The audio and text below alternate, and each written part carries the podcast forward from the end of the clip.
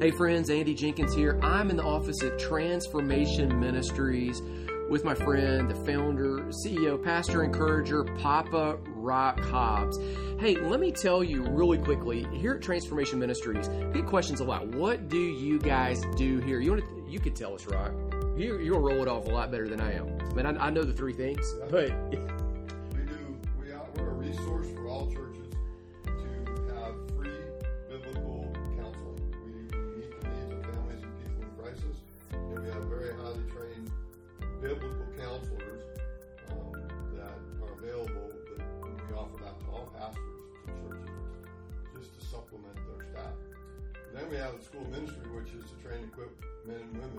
women, lay men and women, to be um, counselors or to minister to the body of Christ for people that are hurting. yeah. And then the third thing is we have prayer ministry, where we we have um, we pray for people for that are sick. We we pray in our um, people come in and they just have cancer and they just want to pray. We'll go to a prayer room and the teams go in and we pray. And uh, it's not counseling; it's just prayer. Then we have RTF, Restoring the Foundations, which is a ministry established in Nashville that's been around for a long time. And um, it's just a way of praying for people, you know, for inner healing. It's got a three hour and a 15 hour intensives. And we just um, getting ready to launch the Healing House Ministry, which eventually will be that part of that. And that's where we kind of use the Bethel model out of California to have people come and just get prayed for with, a worship music and a systematic way of eventually having a, groups of people pray over you for, for healing. Yeah, that's a lot of stuff. So, but but it's all focused on this transformation. That's, that's the name. It's this change from the inside out. So we're going to heal the stuff that's inside, and then let that just explode. I, and I, I really love what you said on the this video I saw about Unshackled. That's the new curriculum that's uh, for small groups that's just come out. It's just now been released, where you're you're talking with Bishop Gary McIntosh, and and you guys framed it so well, saying people they're saved. They, they come to know jesus. They have this authentic encounter. Uh, it could be something that's soft and gentle. It could be a damascus road conversion. Uh, it could be all of those uh, something in between. But then in order to walk out the process of discipleship in order to walk out finding and fulfilling their purpose sometimes they need to heal. Right? you're, you've, otherwise you'll try to live out of unprocessed pain. You'll see through the grid of unhealed hurts. And so, one of the things transformation does extremely well is use that counseling, use that school of ministry, use that prayer ministry to help people transform from the inside out so that they can find and fulfill exactly what God's called them to do Right. and go back into their church more equipped. Right. We're we are not a church, and we are not trying to pull people from their church. Talking to pastors now, Yeah. from your church to us. We're trying to train and equip them to come back and take the load off of you. And you you can't you don't have enough time to be a counselor, a pastor, pastoral counselor for all the people in your flock because they'll just be at your door all day long, and that's all you do, and it wears you out. But if you have some trained and equipped men and leaders, men and women in your in your church that that can do that for you, that frees you up to listen to the Lord and to lead your your sheep. And we just we just believe that you can't disciple someone that's still totally wounded from the past. And um, when people get saved, their name's written in the book of life. Their spirit is new. They're, behold, they're a new creation. But their body is still the same DNA, man. It's the same past. Your history hasn't changed. Nothing's washed away in terms of on earth. God's washed your sins away. But on earth, those wounds are still there. And um, until those wounds get healing, it's going to be hard for them to walk out as the pastor you're trying to disciple them. They, they can't seem to make, they can't seem to walk out what you're teaching them because something's holding them back. Right. Dragging them, and that's the, the wounds. And I tell this all the time. This is the vision the Lord gave me when we, before we even started doing Unshackled or any of these classes, is that Jesus died on the cross. When He did that, He paid the price for all freedom. Your freedom's been paid for, and you're free for everything. But the enemy came in after the cross, knew that that happened, and said, What I'm going to do is I'm not going to let them get to the cross and walk that out. So I'm going to take away their liberty. I'm going to bruise them. I'm going to hurt them. I'm going to make them full of pain so that they don't have the liberty to walk in the freedom that Jesus already paid the price for. We're not talking about heaven now. Our ministry is not about getting to the final destination. That's for sure. That's settled. saved, Yeah, right? that's settled. done. It's about how do I help Christians dealing with life right now and the pains that they've been in in their life. Well, I appreciated so much what you said a couple episodes ago. We talked about the room of grace and the room of good intentions. And one of the things that you highlighted in that room of grace, which, which is where we want to live from, uh, I would encourage you if you're listening right now and you go, well, what, what are they? What are they even talking about? Just go back a few episodes and you'll catch it right there. Uh, and I would encourage you to listen, re-listen a few times uh, to that because it's framed so well. Uh, in that room of grace, one of the things that you've highlighted is there it's okay to not be okay and it's also okay to realize things probably aren't going to be perfect this side of heaven. So we, we are all still in process. We're all still uh, I- I remember one day, like you're you're still in process. I remember coming in here one day, and there was something we were working on. It's no secret we've been doing a lot of stuff with the with the website and with all of this technical stuff. And you couldn't log in to do something. I don't even remember what it was. And you're like, oh, I'm just so frustrated. Like I can't get in. You weren't you weren't mean about it. And then you're like, all of a sudden you're like, oh, it's that giant of control. Oh, he's like back after me, trying to, you, you know, you know. And you acknowledge like just in that pause in the moment, like, hey, it's okay. I'm I'm still in process, still reading some things through the lens, but in that room of grace, that's where it's okay to be in process. It's where it's okay to go, okay, all right, I'm I, I'm healed enough to start helping. I'm The cool thing in the room of grace, I say this all the time, where we come to believe that we are who God says we are. We, Right. we affirm our identity, that we're okay. Now, as I'm struggling with life, with the hurts, the bruises, and those kinds of things, I'm now not taking, if I have to work with my issue, if I have to tell you that I have an issue, I'm not taking that as a condemnation or a judgment. I'm taking that as God's revealing to me something He wants to heal, take away. Yeah. It's more like taking getting a gift than it is judgment. Like, oh man, you're messed up. Go fix yourself, and then come back, and then we'll let you take communion, or you know, go sing in the choir, or something like that. or hold the door. Yeah. Well, it, it, that I mean, that's one thing I remember you hitting on one time when you were teaching this is in that room of good intentions. A lot of times, really, kind of the identity is people say it. They I, I hear it a lot of times on Sundays when I'm in a different church uh, or leading a group somewhere. I'm just a sinner saved by grace. They're still latching onto the old identity, but that shifts when you get to the room of grace. In the room of grace, the identity becomes I'm a saint, not a sinner. I'm a saint. Oh, and I happen to deal with some sin issues. I happen to deal with some. Okay, and I deal with it, and we move on. Oh, and hey, I'll help you deal with that. Oh, Okay, yeah, let's pick it up together because I've got some things you need. You've got some things I need. Oh, and the big key to that is in the room of good intentions. Remember, it's all about self efforts. What do I have to do? In the room of grace, God says, "Hey, man, why don't you let me help you with that sin? Let's work on that together." Right. You know, it's just an amazing concept that God wants to come down and be next to me. I'm looking at this pile of crap in my life, and I'm going, I can't get to God because I've done too, I got all this stuff. And the revelation is that God comes down and says, Hey, man, I'm right here next to you. Why don't we just work on this together?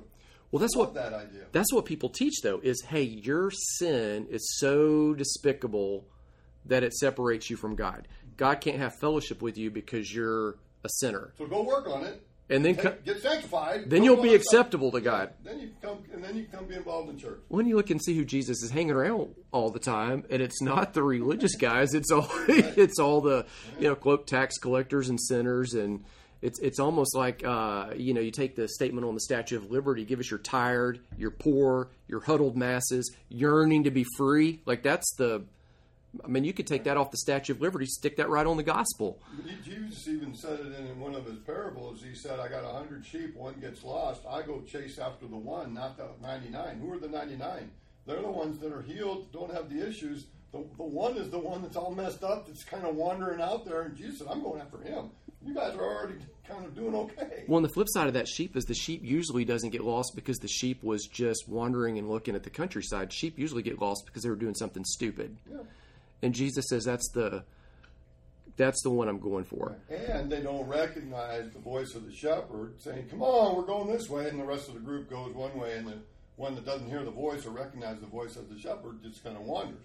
And Jesus wants us to get to the place where we can hear and understand His voice. Man, that's good. Okay, so here's what I want to talk about today. We just did a 10 minute intro talking all things transformation, but but I feel like I learned a lot. Like I feel like I could just shut it down right now and go, okay, next talk. You know, come back. But but I do want to I do want to discuss this because walking forward in that healing process, walking forward as you find fulfill the, the purpose for which you're created, there are three different roads that you can move on. Let, let me list them real quick, and then I want you to start breaking them down and describe them to us. Number one, road number one is the worldly road. Most people start off on that road.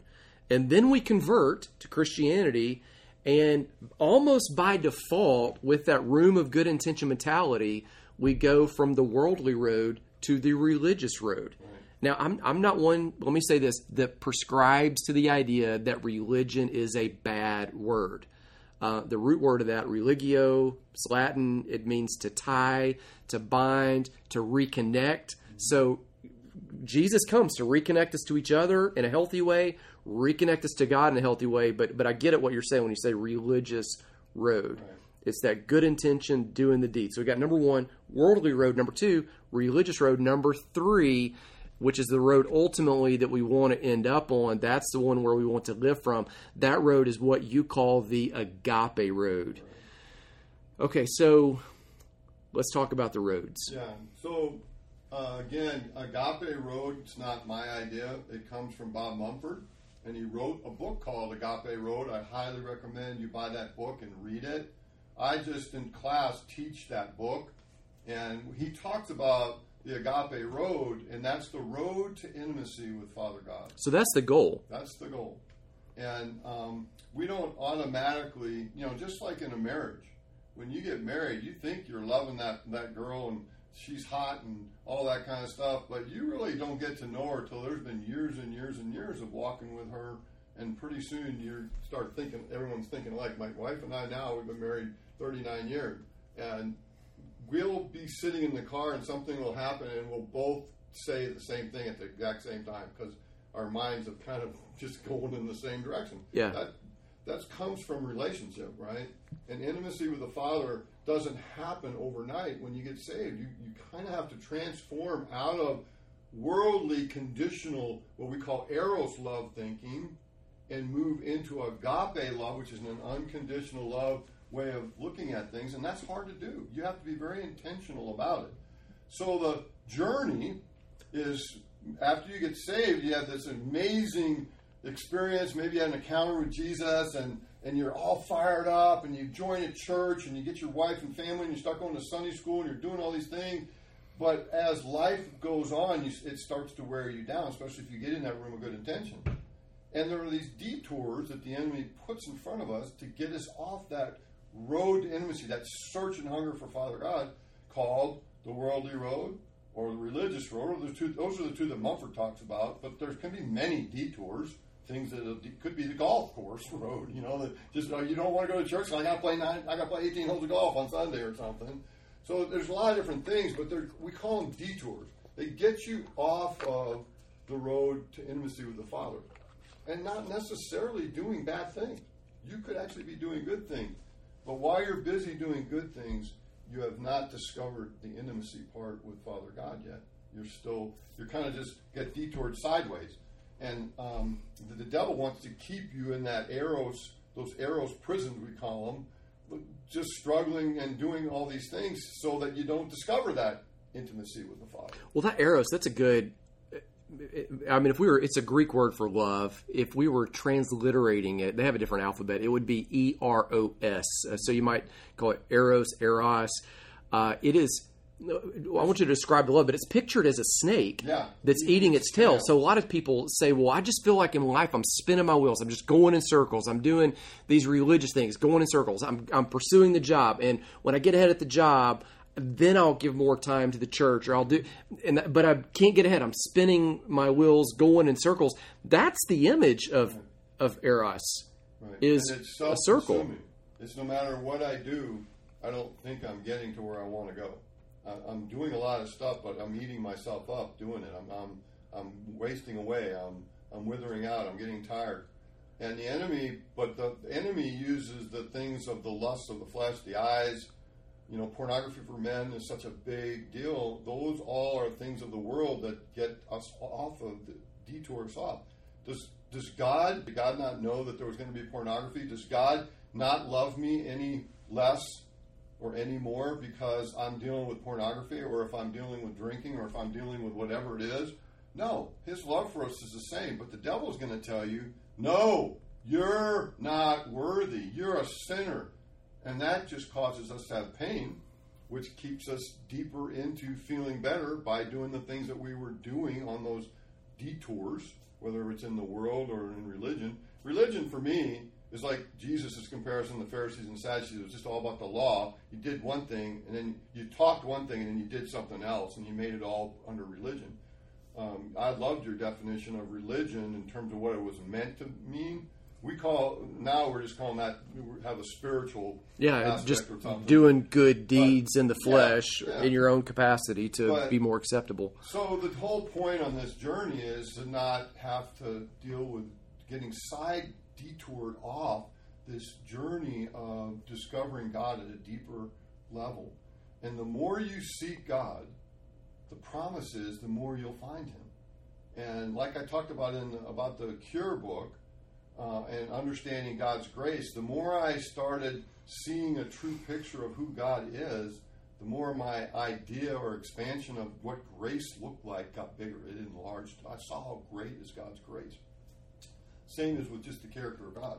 You know, Tozer wrote in his book the attributes of God, and he said, I can't tell you the character of God because God is so great, my brain can't comprehend that. No human brain can comprehend the greatness of the character of God. So, what I'm going to try in this book to do is describe the human attributes that we understand in terms of how God is with that in a limited capacity. I mean, he was so saying this is not even close to how great is our God, but he, then he talks basically about the character of God. But, Yeah. I mean, of course, when I read Tozer, it took me like four months to read the book, and I had to read each page about ten times to understand what he was saying. But the picture, when I got done with that whole book, was, man, how great is our God? You know, he's just so amazing. And I want to go on a journey to where I'm running to the arms of the Father, no matter what the storm is, So- no matter what's going on. So the goal, are, are yeah, that's not a bad word. Uh, the the pursuit that we're trying to do is just kind of walk that straight road down to, and it's probably never comes out straight, but walk that road, the agape road, where we realize we're loved unconditionally. God doesn't love us more based on anything we do. He doesn't love us less based on anything we don't do. This is a road, as we've talked about multiple times. Trust is essential. Vulnerability is essential. The way I'm kind of envisioning this in my head is you're you're going down that road, and on either side there's a detour that spins off in one direction that probably has multiple spin-offs of it, and there's another road on the other side that has multiple spin-offs in that, and that road on one side is the worldly road. That's self, that's sin, that's gratification. That road on the other side, the religious road, using it in the sense of good deeds, not using it in the reconnect sense, is again, it it's more self effort as well. It's just good deeds done in self effort, and it can have all these detours that keep us from that to a intimacy. religious road to the law. It's what you got to obey. You got to be perfect. You got to be got to follow the law. So I guess if the re, if the worldly road is rebellion, Right. the religious road is rules. Right. If the worldly road is sin, the religious road would be uh, Good efforts or pride, or, or Self-effort. religious pride or self effort. Yeah, and it's good intentions. You know, it is. They're trying. You know, one of the biggest lies that the enemy uses is once we get detoured, and we all get detoured somewhere in our story. The enemy says, now that you're detoured, you're messed up. you're stuck. you're stuck and you have to do all this stuff to just get back to the road to intimacy with the father. The truth is god says if you'll just repent and confess uh, you're on the road right now. He just Right resets you. you don't have to do all the stuff that the devil's going to try to tell you because it's all the stuff he tells you you got to do to get back on the road that just kind of overwhelms you frustrates you brings fear to you you name it, shame, guilt, all those things keep you stuck in that prison, the, the Eros prison of the world or religion, so that you kind of kind of give up and you get stay in there. Now, the other thing is that you can. The question I ask students all the time is, well, could you be traveling up two roads at the same time? Could you be doing the worldly road and the road to intimacy?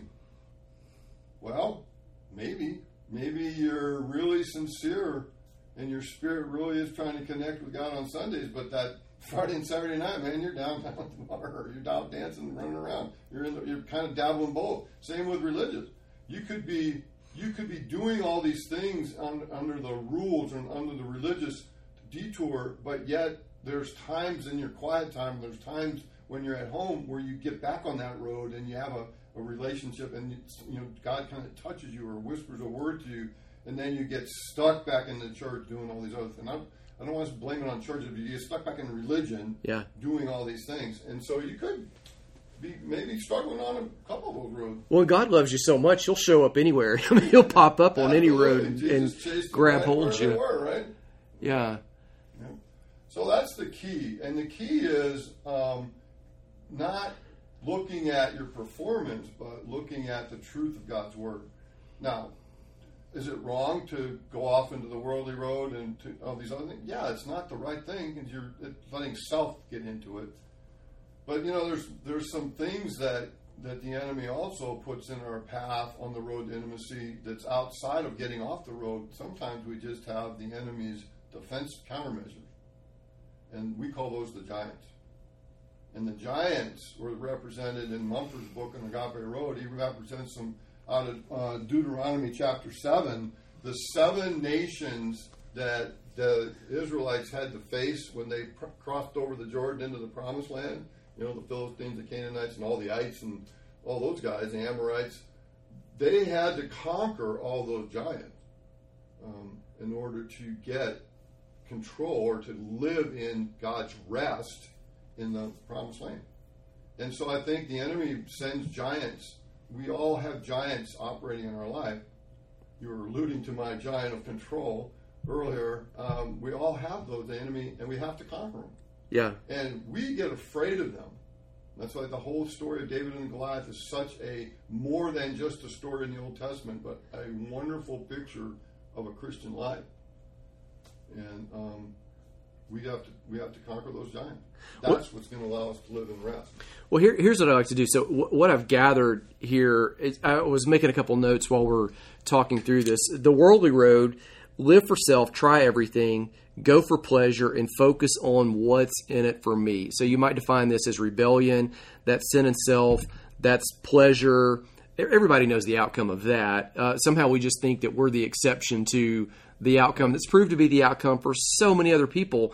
The rebellious part and the and the the worldly road, there is what's called rebellious sin, and you can be a Christian who truly loves God, who really had an encounter with God, but the brain, which has been imprinted by the things of the past in your life, is such a powerful thing that many times we get detoured off into that worldly road and it's because our heart maybe and our spirit is saying, "No, I want to, I want to walk towards God. I want to do the right thing. I don't want to do that." But the brain overrides it, and in in rebellious sin, that you get to the point where you're about ready to do something, and the, your spirit goes, "No, don't do that. That's not right. That's not right."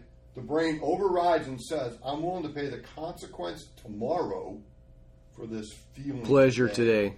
And you just you, off you go and it, it, you don't have to be a bad person to fall to that. I felt I, I, know when I got sucked up into alcoholism and stuff, and even into the porn thing, my there was a part in me that was saying, "No, don't go that way. Stay on, stay back with the Lord." But my brain was just so um, ingrained with the, the feeling, the, the the gratification part that came from whatever that sin was, that I just just said, "Well, just today. I'm just going to do it today." And then tomorrow I'll be back on this road.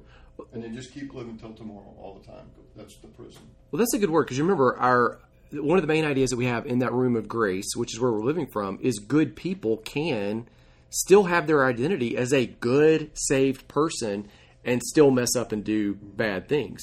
We're, we're in process. So that's Paul that's the worldly road. Seven in Romans, right? The, the chapter that nobody can understand. Because I do the things I don't want to do, and I don't want to do the things I do, and I can't help what I do because I do because I didn't understand that it's not me doing it, it's sin doing it. And it's a big long thing. It's very confusing. But basically, it just says is we're created with evil. I mean, there's evil in the world. The devil, we're we are because of the fall. We're naturally going to sin. We don't have to be taught how to sin. We have to be taught how to be a disciple. We have to be taught how to walk the road to intimacy.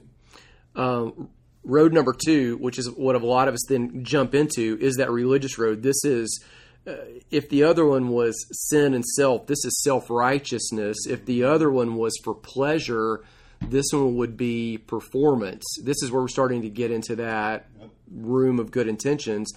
Ultimately, we're designed, we're created to receive love and give love which means we're, we're created for that agape road to be fully loved, to be fully known, to fully love and fully know others. Uh, this is the one that is the real road. Uh, again, it's not sin, it's not self righteousness. The focus here is the Savior. Right. It's not uh, based on pleasure or performance, it's based on peace with God. It's based on humility. If you want to just do it in one word, it's humility. And humility being defined as a, an ability to die to self and be totally dependent on the Lord. And that's that's when when you get to that place like Moses said, I'm the most humble man in the world when he wrote Deuteronomy. I mean, he said it because he's saying, I just want God. Yeah. I just want to walk with God. And um, you know, don't don't get me wrong. People in the room of good intentions, and even though it's self effort and performance, or they're in the religious, you know, uh, prison, they're saved. Their names, if they die, their names written in the book of life. That, Right. that- we're not talking about that. We're talking about the struggles of life here on earth while we're waiting to go be in heaven. Well, yeah, we're talking about the the reality is that the thief comes to steal, kill, and destroy. Now, Jesus came that you would have life more abundantly, not just in the future, but now.